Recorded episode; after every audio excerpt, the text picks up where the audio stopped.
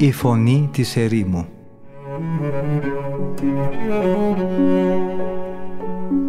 Συνομιλίες με τους Αγίους Πατέρες της ερήμου Την εκπομπή παρουσιάζει ο πρωτοπρεσβύτερος Ματθαίος Χάλαρης.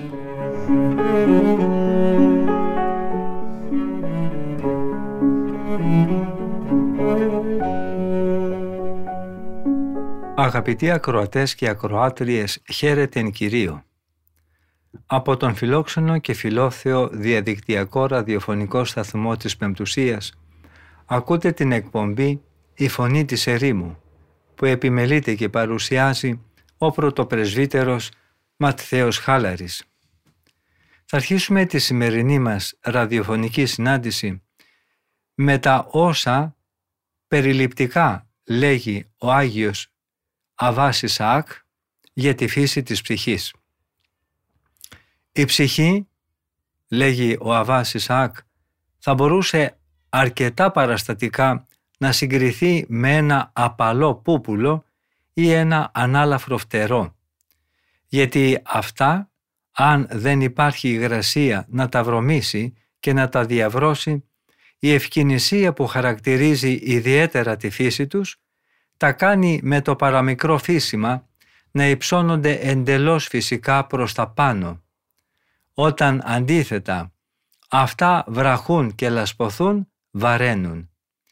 Η φυσική ευκαινησία τους δεν μπορεί πλέον να τους χαρίσει την απόλαυση των εναέριων πτήσεων. Το βάρος της λάσπης τα κάνει δυσκίνητα και τα κρατά κολλημένα στη γη. Το ίδιο συμβαίνει και με την ψυχή μας. Αν τα πάθη και οι βιωτικές μέρημνες δεν τη βαρύνουν ή αν αυτή δεν μολυνθεί από βρωμερές και εφάμαρτες επιθυμίες, τότε έχοντας ως φυσική ροπή την καθαρότητα με την πιο ελαφρά πνοή μιας πνευματικής θεωρίας θα ανέβει προς τα ύψη και εγκαταλείποντας τα εγκόσμια θα περάσει στα ουράνια και στα αόρατα. Είναι λοιπόν σαφέστατο ότι σε εμάς απευθύνεται η προειδοποίηση του Κυρίου. Προσέχετε τους εαυτούς σας, μήπως οι ψυχές σας γίνουν βαριές και δυσκίνητες από το άσωτο φαγοπότη και τα μεθύσια και τις αγωνιώδεις και βασανιστικές μέριμνες αυτής της ζωής. Επιθυμούμε οι προσευχές μας να φτάσουν ως τον ουρανό και ακόμα πιο πέρα. Ας απαλλάξουμε την ψυχή μας από κάθε γήινη επιθυμία και ας την καθαρίσουμε από τη σκουριά των παθών ώστε να την ξαναφέρουμε στη φυσική της λεπτότητα. Τότε η προσευχή μας ελεύθερη από το θανάσιμο βάρος των παθών θα ανέβει και θα φτάσει ως το Θεό. Ας ρίξουμε μια ματιά τώρα στις αιτίες που βαραίνουν την ψυχή και δεν την αφήνουν να προσευχηθεί. Η Αγία Γραφή λέει ότι ο Κύριος δεν μίλησε για μοιχείες, πορνίες, φόνους, βλασφημίες, ούτε για κλοπές. Γιατί κανείς δεν αγνοεί ότι αυτά φέρνουν το θάνατο και την καταδίκη της ψυχής. Αλλά ο Κύριος έκανε λόγο για την κρεπάλη, για τη μέθη και για τις κοσμικές μέρημνες και επιδιώξεις. Αυτά δεν φτάνει που κανείς από τους κοσμικούς δεν τα θεωρεί αξιοκατάκριτα, αλλά συμβαίνει πολύ να καυχόνται ότι είναι μοναχοί και ταυτόχρονα να επιδίδονται σε αυτές τις ενασχολήσεις σαν αυτές να ήταν αυλαβείς ή πολύ περισσότερο και ωφέλιμες. Αυτά τα τρία πάθη κυριολεκτικά βαραίνουν την ψυχή η οποία ενδίδει σε αυτά. Αυτά τη χωρίζουν από τον Θεό και την κατεβάζουν στη γη. Εμείς οι μοναχοί που μας χωρίζει από τον κόσμο και από τον κοσμικό τρόπο ζωής μεγάλη απόσταση, είναι εύκολο να αποφύγουμε την εμπλοκή μας σε αυτές τις μέρημνες των γήινων πραγμάτων στα φαγοπότια και στα μεθύσια. Αλλά το ίδιο μπορεί να συμβεί και με τους αληθινά αγωνιζόμενους πιστούς, οι οποίοι έχουν βάλει ως προτεραιότητα στον πνευματικό τους αγώνα το να φτάσουν γρήγορα στο Θεό αφήνοντας κατά μέρος αυτές τις κοσμικές συνήθειες. Υπάρχει όμως και μια άλλου είδους κρεπάλη που δεν είναι λιγότερο θανάσιμη. Είναι η πνευματική μέθη, η οποία είναι πιο δύσκολο να αποφευχθεί. Υπάρχει ένα άλλο είδος μεθυστικού ποτού. Είναι οι μέριμνες και οι φροντίδες για τα πρόσκαιρα. Και μολονότι έχουμε αρνηθεί τελείως όλα μας τα υπάρχοντα και παρότι απέχουμε εντελώς από το κρασί και την καλοφαγία και ζούμε μέσα στη βαθιά έρημο, δεν αποφεύγουμε αυτή την ασωτεία, αλλά βρισκόμαστε συνεχώς πιασμένοι στα δίχτυα της. Για μας λοιπόν μιλάει ο προφήτης, συνεχίζει ο Αβάς Ισαάκ, όταν λέει «Ξυπνήστε εσείς που είστε μεθυσμένοι από κρασί». Και ο προφήτης Ισαΐας λέει πάλι «Παραλύσατε, περιήλθατε σε σύγχυση γιατί μεθύσατε μέχρι κρεπάλης, όχι από υνοπνευματόδηποτα, αλλά από κρασί. Το κρασί λοιπόν που προκαλεί αυτού του είδους τη μέθη δεν μπορεί να είναι άλλο παρά αυτό που ο προφήτης Δανίλ ονομάζει δηλητήριο των ερπετών. Και δέστε από ποια ρίζα προέρχεται αυτή η κρεπάλη. Το αμπέλι τους είναι από τη ρίζα των Σοδόμων, λέει η Αγία Γραφή, και τα κλίματά τους από τους αγρούς των Γομόρων. Θέλετε να μάθετε περισσότερα για τον καρπό αυτής της αμπέλου και για το προϊόν αυτών των κλιμάτων; Λέει το Δευτερονόμιο, ο καρπός τους είναι πικρός σαν τη χολή. Τα σταφύλια τους είναι στιφά. Πράγματι, αν δεν είμαστε τελείως καθαροί από κάθε αμαρτία και αν δεν έχουμε αποκόψει όλα τα πάθη, άδικα αποφεύγουμε την κατάχρηση στο κρασί και ανώφελα στερούμε τον εαυτό μας από την αυθονία των τροφών. Χωρίς αυτή την προϋπόθεση της καθαρότητας, η καρδιά μας θα βαραίνει από το βάρος μιας άλλης μέθης και ενός άλλου κορεσμού πολύ πιο θανάσιμου. Αυτό που αποδεικνύει φανερά ότι οι βιωτικές μέριμνες μπορούν να απορροφήσουν μερικές φορές και εμάς ακόμα τους μοναχούς αλλά και τους συνειδητοποιημένους αγωνιζόμενους πιστούς οι οποίοι είμαστε αποξενωμένοι από τα πράγματα αυτού του κόσμου και της κοσμικής συμπεριφοράς αντιστοίχως είναι η υπέρβαση του κανόνα που έχει δοθεί από τους γέροντες για τους μεν, από τους πνευματικούς για τους δε. Αυτοί καθόρισαν ότι κάθε τι που υπερβαίνει την ανάγκη της καθημερινής τροφής και της συντήρησης του σώματος πρέπει να θεωρείται ότι ανήκει στις κοσμικές φροντίδες και μέριμνες. Ας μιλήσουμε όμως πιο συγκεκριμένα.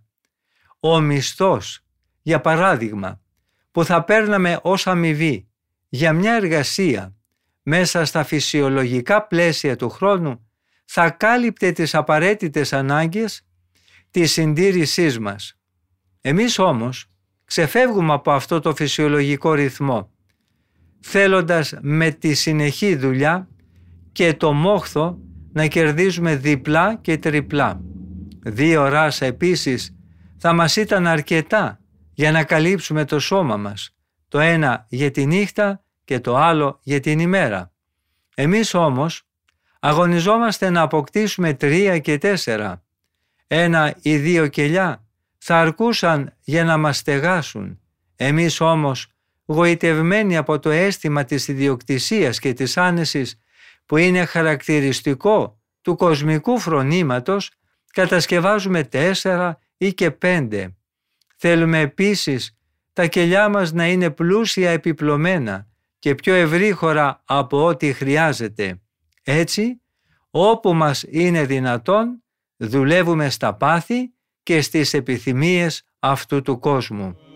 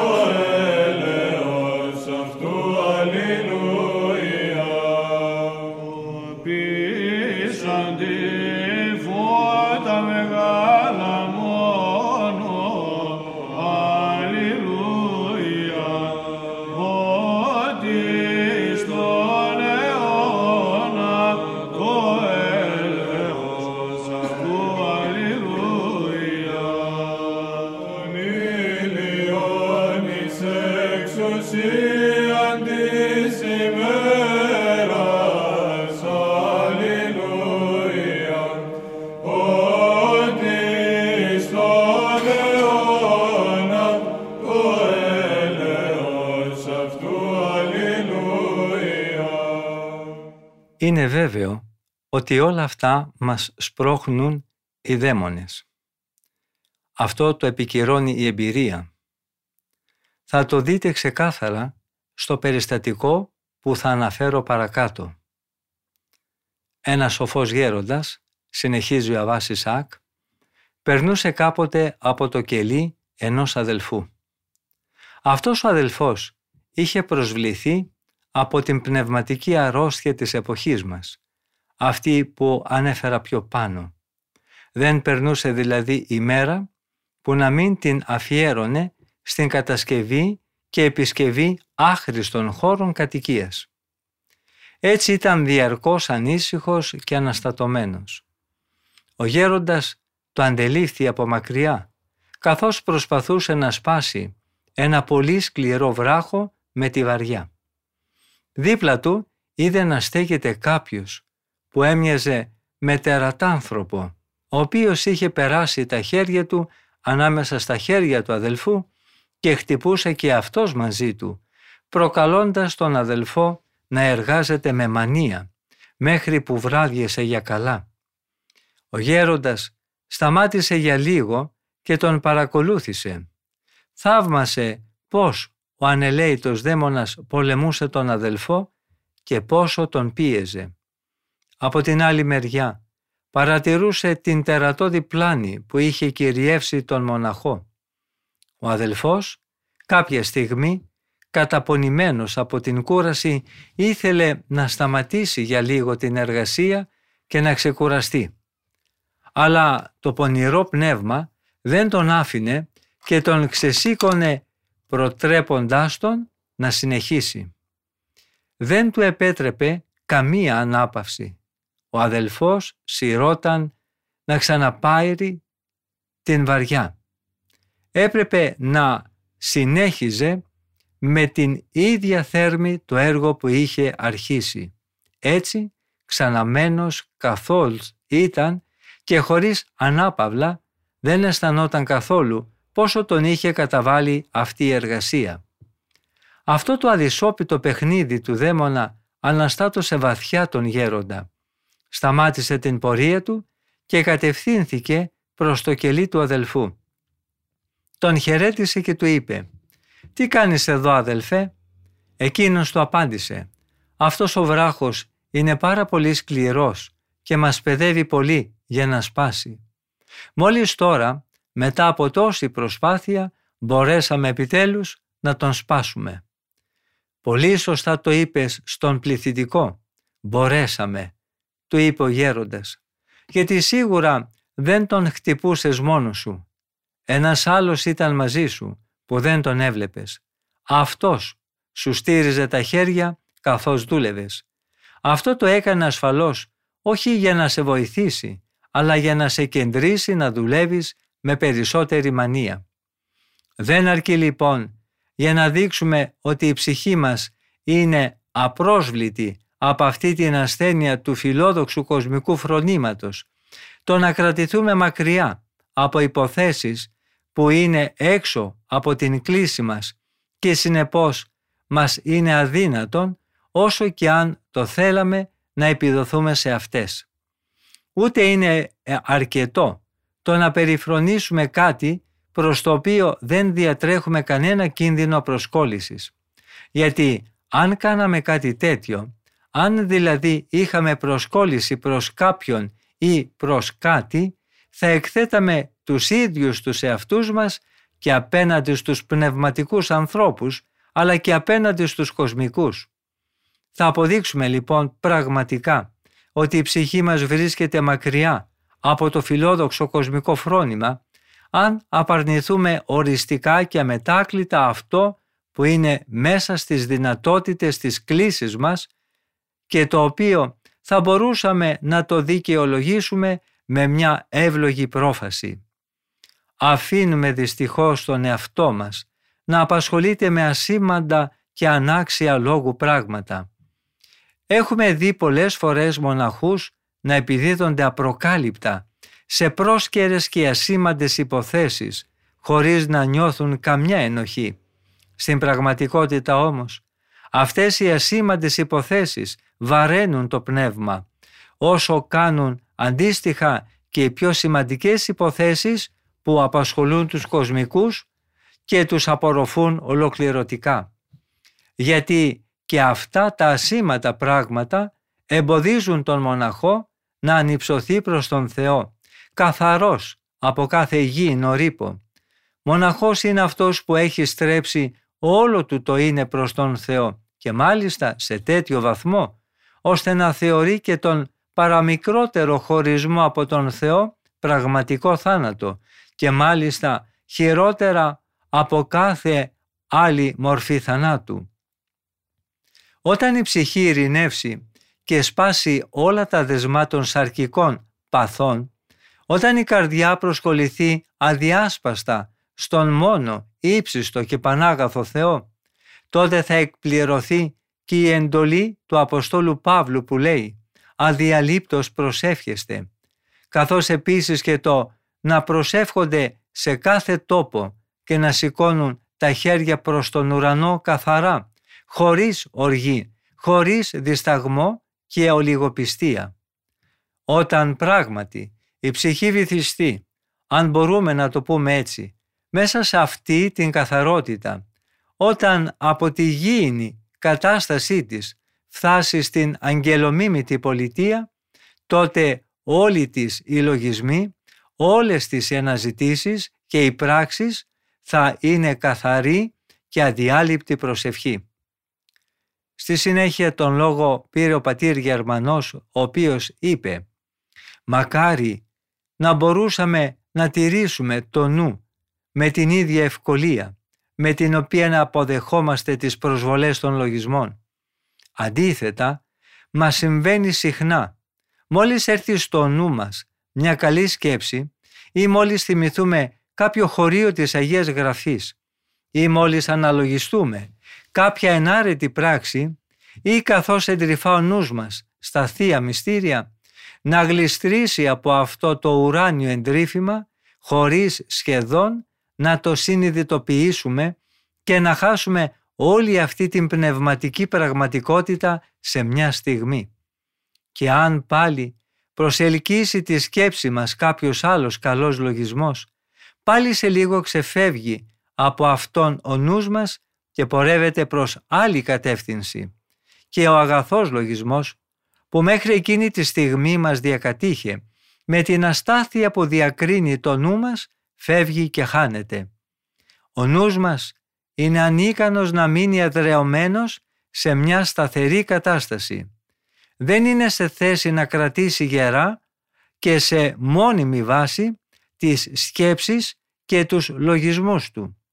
Και όταν ακόμη φαίνεται ότι αυτό συγκρατεί κάπως τα νοήματα, είμαι σχεδόν βέβαιος ότι αυτό γίνεται μάλλον τυχαία και όχι γιατί πράγματι έχει τη δυνατότητα να το κάνει. Πώς είναι δυνατόν να πιστέψουμε ότι η εμφάνιση των λογισμών εξαρτάται από τη δική μας ελεύθερη βούληση όταν η διατήρησή τους εξαρτάται τόσο λίγο από εμάς; Αλλά φοβάμαι μήπως η εξέταση αυτού του ερωτήματος μας απομακρύνει πάρα πολύ από το θέμα μας και καθυστερήσει πολύ τις επεξηγήσεις που υποσχεθήκατε Αβά να μας κάνετε πάνω στη φύση της προσευχής. Ας τα αφήσουμε λοιπόν αυτά για κάποια άλλη φορά. Προς το παρόν σας παρακαλούμε θερμά να μας πείτε σε τι συνίσταται η προσευχή. Έχουμε έναν ιδιαίτερο λόγο να το ζητάμε αυτό, γιατί θέλουμε, καθώς λέει και ο Απόστολος, να ζούμε μέσα στην ατμόσφαιρα της αδιάλειπτης προσευχής. Σας παρακαλούμε λοιπόν πριν απ' όλα να μας διδάξετε ποια είναι η φύση και τα χαρακτηριστικά της προσευχής. Στη συνέχεια θα θέλαμε να μας πείτε τον τρόπο με τον οποίο θα μπορέσουμε να παραμείνουμε σε αυτή και πώς να τη λειτουργούμε αδιάλειπτα. Μια καρδιά που δεν προσεύχεται σωστά και γνήσια ξέρουμε ότι δεν φτάνει ποτέ σε αυτή την κορυφή. Αυτό μας το βεβαιώνει και η καθημερινή εμπειρία, αλλά και αυτό που η οσιότητά σας μας είπε προηγουμένως, ότι δηλαδή ο σκοπός της μοναχικής ζωής είναι η πνευματική τελείωση. Συνδέονται άρρηκτα με την καθαρή και αδιάλειπτη προσευχή.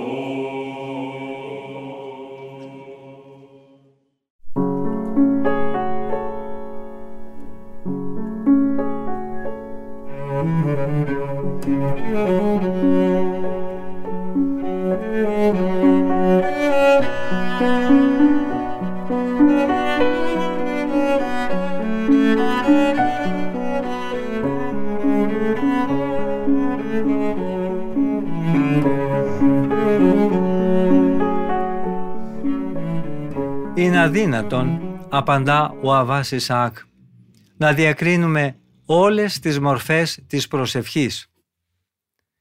Αν δεν έχουμε απόλυτη καθαρότητα καρδιάς και φωτισμό από το Άγιο Πνεύμα. Ο αριθμός τους σε κάθε ψυχή είναι τόσο μεγάλος όσες είναι και οι διαθέσεις και οι καταστάσεις που διέρχεται η ψυχή. Μόνο εγώ γνωρίζω πόσο με εμποδίζει η αναισθησία της καρδιάς μου για να αντιληφθώ όλες αυτές τις μορφές. Θα προσπαθήσω όμως να τις περιγράψω κάπως στο βαθμό που μου το επιτρέπει η μικρή πείρα μου. Η προσευχή τροποποιείται κάθε ώρα και ανάλογα με το βαθμό καθαρότητας στον οποίο έχει φτάσει η ψυχή και σύμφωνα με τη διάθεση που έχει τη συγκεκριμένη στιγμή. Δηλαδή, έχει σημασία αν η ψυχή βρίσκεται κάτω από εξωτερικές πιέσεις και επιδράσεις ή αν είναι ανάλαφρη και αυθόρμητη. Ένα όμως είναι βέβαιο, ότι δηλαδή σε καμιά ψυχή δεν παραμένει προσευχή χωρίς εναλλαγές και διακυμάνσεις.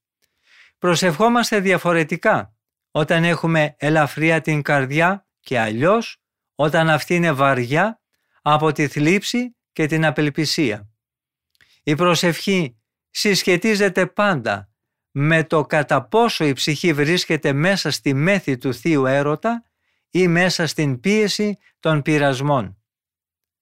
Έχει άλλο ρυθμό και θέρμη η προσευχή όταν η ψυχή εκλυπαρεί για συγχώρηση και διακατέχεται από διαφορετική ζέση όταν αυτή ζητά μια χάρη ή την απόκτηση μιας αρετής ή ακόμα και τη θεραπεία της από ένα πάθος.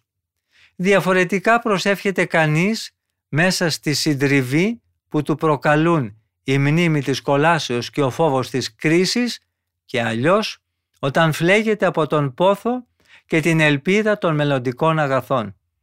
Διαφορετικά απευθυνόμαστε στον Θεό όταν είμαστε μέσα στην ανασφάλεια και στον κίνδυνο και αλλιώς όταν ζούμε μέσα στην ειρήνη και στην ασφάλεια.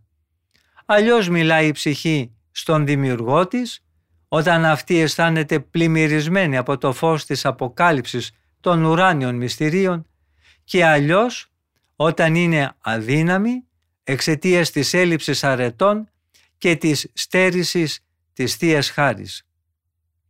Μίλησα με πολύ συντομία για τα διάφορα είδη προσευχής, γιατί για μια εκτενή αναφορά, την οποία θα απαιτούσε το εύρος ενός τέτοιου θέματος, θα μας χρειαζόταν πολύς χρόνος, τον οποίο δυστυχώς αυτή τη στιγμή δεν διαθέτουμε.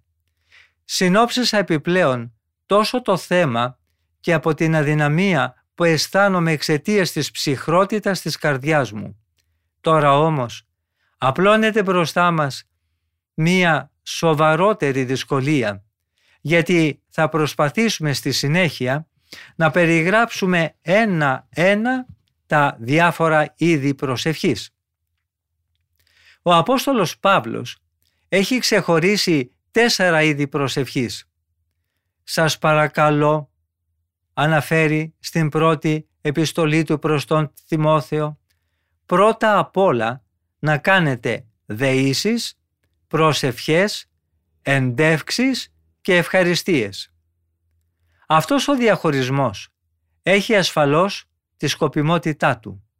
Πρώτα πρέπει να αναζητήσουμε τη σημασία των όρων δεήσεις, προσευχές, παρακλήσεις και ευχαριστίες. Θα εξετάσουμε στη συνέχεια, αν πρέπει, κάθε φορά που προσευχόμαστε να εφαρμόζουμε ταυτόχρονα και τα τέσσερα είδη προσευχής ή να αφήνουμε ελεύθερο τον εαυτό μας να τα χρησιμοποιεί όπως αυτά μας έρχονται. Πρέπει δηλαδή να κάνουμε άλλοτε δεήσεις και άλλοτε προσευχές.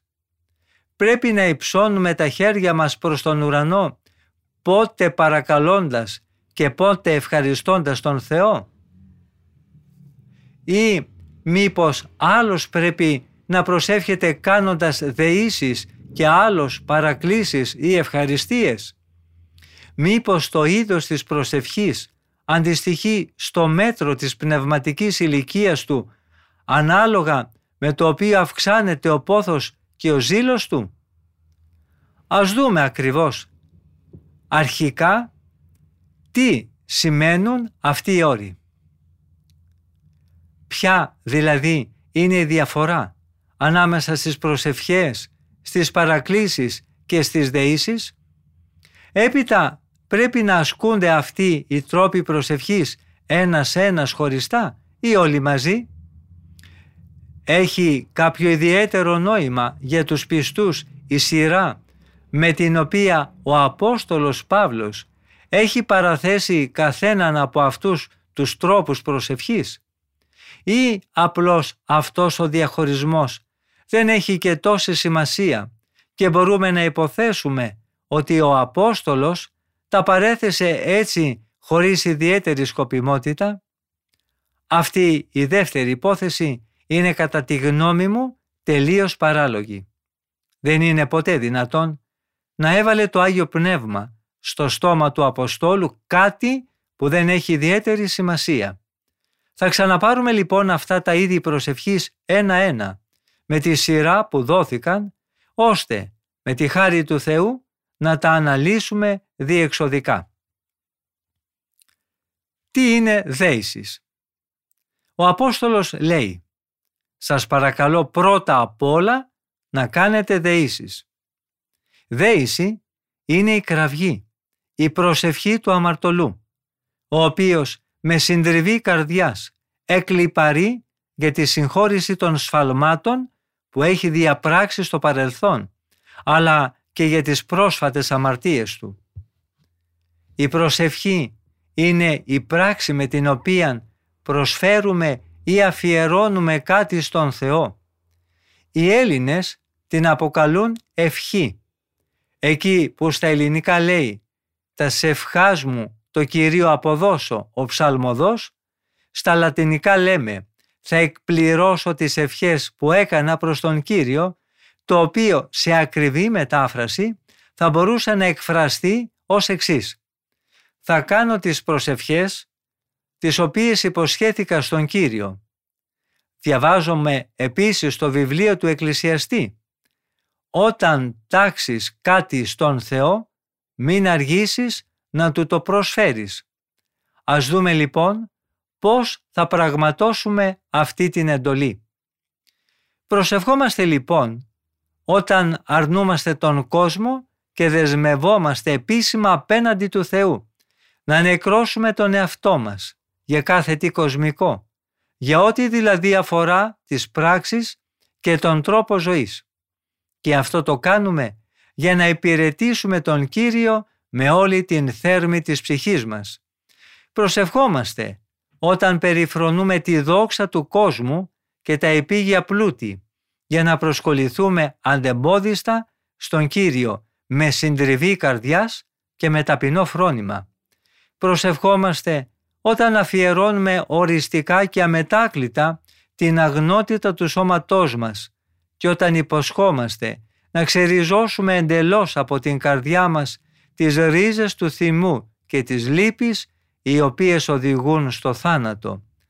Αν δεν τηρήσουμε τις υποσχέσεις μας αν αμελήσουμε και αν παραδοθούμε στο θυμό, στα πάθη και στις παλιές ελλείψεις μας, θα δώσουμε λόγο στον Θεό για τις υποσχέσεις και για τους όρκους μας. Δίκαια τότε θα ακούσουμε. Καλύτερα να μην τάξεις παρά να τάξεις κάτι και να μην το προσφέρεις.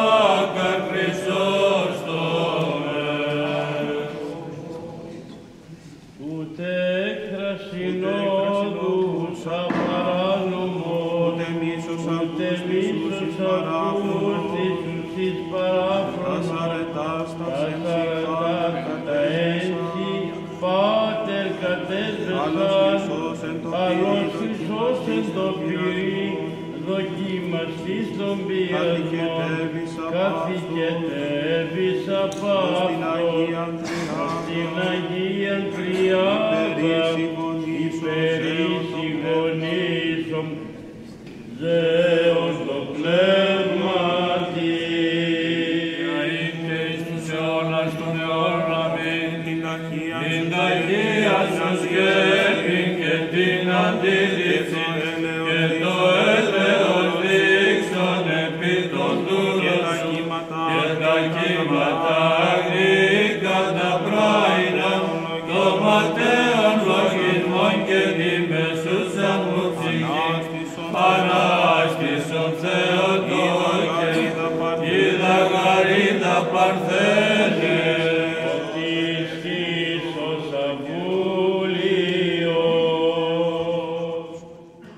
Έχουμε επίσης και τις εντεύξεις. Εντεύξεις λέμε τις γεμάτες θέρμη προσευχές που κάνουμε προς τον Θεό για χάρη των συνανθρώπων μας. Είτε αυτοί είναι γνώριμοι και αγαπημένα μας πρόσωπα, είτε αυτές οι οικεσίες μας έχουν σαν αίτημα την ειρήνη του κόσμου, καθώς λέει ο Απόστολος Παύλος. Να προσευχόσαστε για όλους τους ανθρώπους, για τους κυβερνήτες και για όλους εκείνους που ασκούν την εξουσία. Κατόπιν, στην τέταρτη θέση έχουμε τις ευχαριστίες. Καθώς η ψυχή αναλογίζεται, τις πλουσιοπάροχες ευεργεσίες που έχει δεχθεί στο παρελθόν από τον Θεό και καθώς ατενίζει αυτές που την κατακλίζουν στο παρόν ή καθώς στρέφει το βλέμμα της στο μέλλον, στα αιώνια αγαθά που ο Θεός επιφυλάσσει σε αυτούς που τον αγαπούν, ξεχυλίζει από απέραντη ευγνωμοσύνη και τον ευχαριστεί με όλη της τη δύναμη. Συμβαίνει πολλές φορές αυτή η ενασχόληση του νου με τη θεωρία των μελών των αγαθών να διεγείρει την ψυχή ώστε αυτή να προσεύχεται με μεγαλύτερη θέρμη γιατί βλέπει πολύ καθαρά τα αιώνια αγαθά που ετοιμάζει ο Θεός στη μέλουσα ζωή για τους Αγίους και αυτό την κάνει να ξεχύνεται σε πέλαγος ανίποτης χαράς και σε ατέρμονες προς Αυτόν ευχαριστίες. Αυτές οι τέσσερις μορφές προσευχής φέρνουν πλούσιους καρπούς. Είναι γνωστό από την μακρόχρονη εμπειρία ότι η δέηση που είναι θυγατέρα της μετάνοιας, η προσευχή που γεννιέται από την καθαρή συνείδηση, η οποία τηρεί τις μοναχικές υποσχέσεις, η οικεσία που πηγάζει από τη θέρμη της χάρης και η ευχαριστία η οποία γεννά η θεωρία των αγαθών της μεγαλοσύνης και της αγαθότητος του Θεού, αυτές όλες οι μορφές αναφοράς της ψυχής των Θεό ξεχύνονται συχνά σε ολόθερμες και πύρινες προσευχές.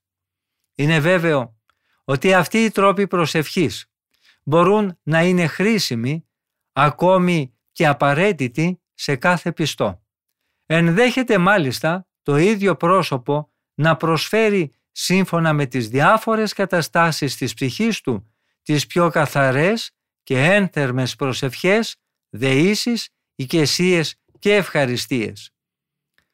Ο πρώτος τύπος προσευχής, δηλαδή η δέηση, φαίνεται να ταιριάζει ιδιαίτερα στους αρχάριους στη μετάνοια, σε αυτούς που δεν έχουν πάυσει ακόμη να επηρεάζονται από τα πάθη τους και που είναι ακόμη γεμάτοι ενοχές. Ο δεύτερος τύπος, δηλαδή η προσευχή, ταιριάζει σε αυτούς που προοδεύουν στην αρετή και κρατούν ήδη σε πνευματικό επίπεδο την ψυχή τους. Ο τρίτος, δηλαδή οι οικεσίες, αρμόζει σε αυτούς που η ζωή τους ανταποκρίνεται πλήρως στις υποσχέσεις τους και οι οποίοι βλέποντας την αδυναμία του πλησίον τους παρακινούνται από αίσθημα φιλανθρωπίας να μεσολαβήσουν γι' αυτόν. Τέλος, ο τέταρτος τύπος προσευχής, την οποία όπως είπαμε γεννά η θεωρία των αγαθών της μεγαλοσύνης και της αγαθότητος του Θεού, είναι προνόμιο αυτών οι οποίοι έχουν ξεριζώσει από την καρδιά τους το οδυνηρό αγκάθι των ενοχών της συνειδήσεως. Αυτοί, ήρεμοι πλέον, αρχίζουν να ξαναφέρνουν μέσα στην ολοκάθαρη ψυχή τους τις μνήμες των θείων δωρεών και τις ευεργεσίες που ο Κύριος τους έχει χαρίσει στο παρελθόν, αλλά και αυτές που τους παρέχει άφθονα στο παρόν ή και εκείνες που τους ετοιμάζει για το μέλλον. Έτσι, η καρδιά τους φλέγεται και συναρπάζεται μέσα σε αυτή την προσευχή με τέτοια φλόγα που ανθρώπινα λόγια δεν θα μπορούσαν να την εκφράσουν.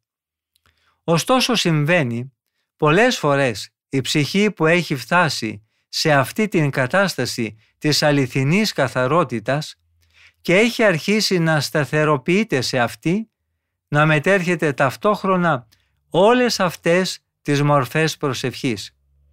Πολλές φορές αυτή πετάει από τον ένα τύπο προσευχής στον άλλο, σαν φλόγα ακατάληπτη και καταλυτική. Τότε αυτή ξεχύνεται σε καθαρή προσευχή, την οποία το ίδιο το Άγιο Πνεύμα υψώνει προς τον Θεό, με στεναγμούς που δεν μπορούν να εκφραστούν με λέξεις, όπως λέγει ο Απόστολος Παύλος. αυτή τη μοναδική στιγμή της ανέκφραστης προσευχής. Η ψυχή ξεχυλίζει και εκφέρει από τα βάθη της τόσα συναισθήματα που κάποια άλλη στιγμή θα της ήταν αδύνατον όχι μόνο να τα εκφράσει αλλά ακόμη και να τα ανακαλέσει στη μνήμη της. Συμβαίνει ακόμη να φτάσει κανείς στην έντονη και καθαρή προσευχή σε όποιο πνευματικό επίπεδο και αν αυτός βρίσκεται, ακόμη και στο πιο ταπεινό. Ως τέτοιο θεωρείται η ενασχόληση με τα θεία νοήματα ή η μνήμη της μέλουσας κρίσης. Όταν η ψυχή τρέμει από φόβο και φρίκη στη σκέψη της δοκιμασίας και της τιμωρίας, που επιφυλάσσεται στους αμαρτωλούς, τότε νιώθει βαθιά συντριβή και ενώ βρίσκεται στην παραφορά της οικεσίας της, νιώθει να ξεπηδά από μέσα της ένας ενθουσιασμός που την κατακλίζει με ανίποτη χαρά. Αυτή η χαρά λούζει ολόκληρη την ύπαρξη και την περιβάλλει με μια πληρότητα αγαλίασης. Τότε η ψυχή μέσα στην παρησία της καθαρότητας θεωρεί τις ευεργεσίες του Θεού και λιώνει σε αυτή τη θέα από ανέκφραστη αγαλίαση. Τότε σύμφωνα με τα λόγια του Κυρίου αρχίζει να αγαπά πολύ γιατί τη συγχωρήθηκαν πολλές αμαρτίες της. Ωστόσο, οφείλουμε καθώς προοδεύουμε στην πνευματική ζωή και στην απόκτηση αρετών να στοχεύουμε σε εκείνες τις μορφές προσευχής που προκαλούνται είτε από τη μνήμη των μελών των αγαθών είτε από τη θέρμη της αγάπης ή τουλάχιστον για να μιλήσουμε πιο απλά και στο επίπεδο των αρχαρίων από εκείνη η οποία απορρέει από την αναζήτηση της ψυχής να αποκτήσει κάποια αρετή ή να απαλλαγεί από κάποιο πάθος. Γιατί αληθινά δεν θα μπορούσαμε να φτάσουμε στο ύψος αυτό της προσευχής για το οποίο μιλήσαμε πιο πάνω αν δεν προχωρήσουμε σταδιακά μέσα από αυτές τις μορφές της οικεσίας. Ο ίδιος ο Κύριος καταδέχτηκε να λειτουργήσει αυτούς τους τέσσερις τρόπους προσευχής και να μας δώσει το παράδειγμα. Και ενεργώντας ο Κύριος έτσι, εκπλήρωσε αυτό που έχει υποθεί για Αυτόν. Έπραξε και δίδαξε, γράφει το βιβλίο των πράξεων. Αυτό που είπε, «Πατέρα μου, αν είναι δυνατόν, ας μην πιω αυτό το ποτήρι», είναι μία δέηση. Δέηση επίσης είναι και αυτό που λέει με το στόμα του προφήτη Δαβίδ. «Θεέ μου, Θεέ μου, γιατί με εγκατέλειψες, γιατί δεν ακούς τα λόγια της προσευχής μου». Αυτά εδώ τα λόγια του είναι επίσης μια προσευχή. Εγώ φανέρωσα τη δόξα σου πάνω στη γη, αφού ολοκλήρωσα το έργο που μου ανέθεσες να κάνω. Για χάρη τους αφιερώνω και προσφέρω τον εαυτό μου σε εσένα, ώστε και αυτοί, με τη βοήθεια της αλήθειας, να είναι αφιερωμένοι σε σένα. Ο Κύριος κάνει μια οικεσία όταν λέει «Πατέρα, αυτοί που μου έδωσες, θέλω όπου είμαι εγώ να είναι και εκείνοι μαζί μου, για να μπορούν να βλέπουν τη δόξα τη δική μου που εσύ μου χάρισες. Και πάλι, Πατέρα, συγχώρεσέ τους, δεν ξέρουν τι κάνουν». Τέλος, ο Κύριος μας δίδαξε την ευχαριστία όταν έλεγε «Σε ευχαριστώ Πατέρα Κύριε του ουρανού και της γης, γιατί αυτά τα απέκρυψες από τους σοφούς και τους συνετούς και τα φανέρωσες στους ταπεινούς. Αλλά όπως μπορούμε να ξεχωρίσουμε αυτά τα τέσσερα είδη προσευχής και να τα λειτουργήσουμε χωριστά, άλλοτε το ένα και άλλοτε το άλλο, κατά τον ίδιο τρόπο μπορούμε, όπως ο Κύριος με το παράδειγμά του μας δίδαξε, και να τα ενοποιήσουμε και να τα λειτουργούμε ταυτόχρονα. Στην αρχιερατική προσευχή του, αυτήν που διαβάζουμε στο τέλος του κατά Ιωάννη Ευαγγελίου, ο Κύριος άφησε να ξεχυλήσει το περίσσευμα της καρδιάς του. Το κείμενο είναι πολύ μεγάλο για να το παραθέσουμε εδώ ολόκληρο, αλλά όποιος θέλει να εξετάσει το θέμα σε κάθε του λεπτομέρεια, ας το μελετήσει με προσοχή και θα επιβεβαιώσει την αλήθεια των λόγων μας. 17ο κεφάλαιο του κατά Ιωάννην Ευαγγελίου, στίχη από 1 έως και 26. Αυτό το ίδιο επίσης λέει ο Απόστολος Παύλος στην προς Φιλιππισίους επιστολή του. Εκεί παραθέτει τα τέσσερα αυτά είδη προσευχής, με μια σειρά λίγο διαφορετική. Στο χωρίο αυτό ο Απόστολος μας δείχνει ξεκάθαρα ότι μερικές φορές αυτά τα είδη προσευχής πρέπει να συγχωνεύονται μέσα στην ίδια φλογερή οικεσία. Αναφέρει, αλλά σε κάθε περίσταση τα αιτήματά σας να, να τα απευθύνετε στον Θεό με προσευχή και δέηση, που θα συνοδεύονται από ευχαριστία.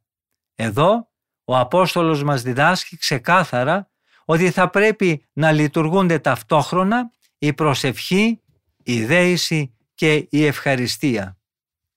Όμως αδελφοί μου, στο σημείο αυτό φτάσαμε στο τέλος και της σημερινής εκπομπής μας. Ευχαριστούμε πολύ όλους εσάς που είχατε την καλοσύνη να μείνετε μαζί μας, ακούγοντας τα σοφά λόγια των Αγίων Πατέρων της Ερήμου. Θα συναντηθούμε και πάλι στην ίδια ραδιοφωνική συχνότητα της Πεμπτουσίας την επόμενη εβδομάδα, την ίδια μέρα και ώρα. Από τον ομιλούντα και τον τεχνικό ήχου, θερμές ευχές για μια ευλογημένη μέρα. Ο Θεός με θυμών.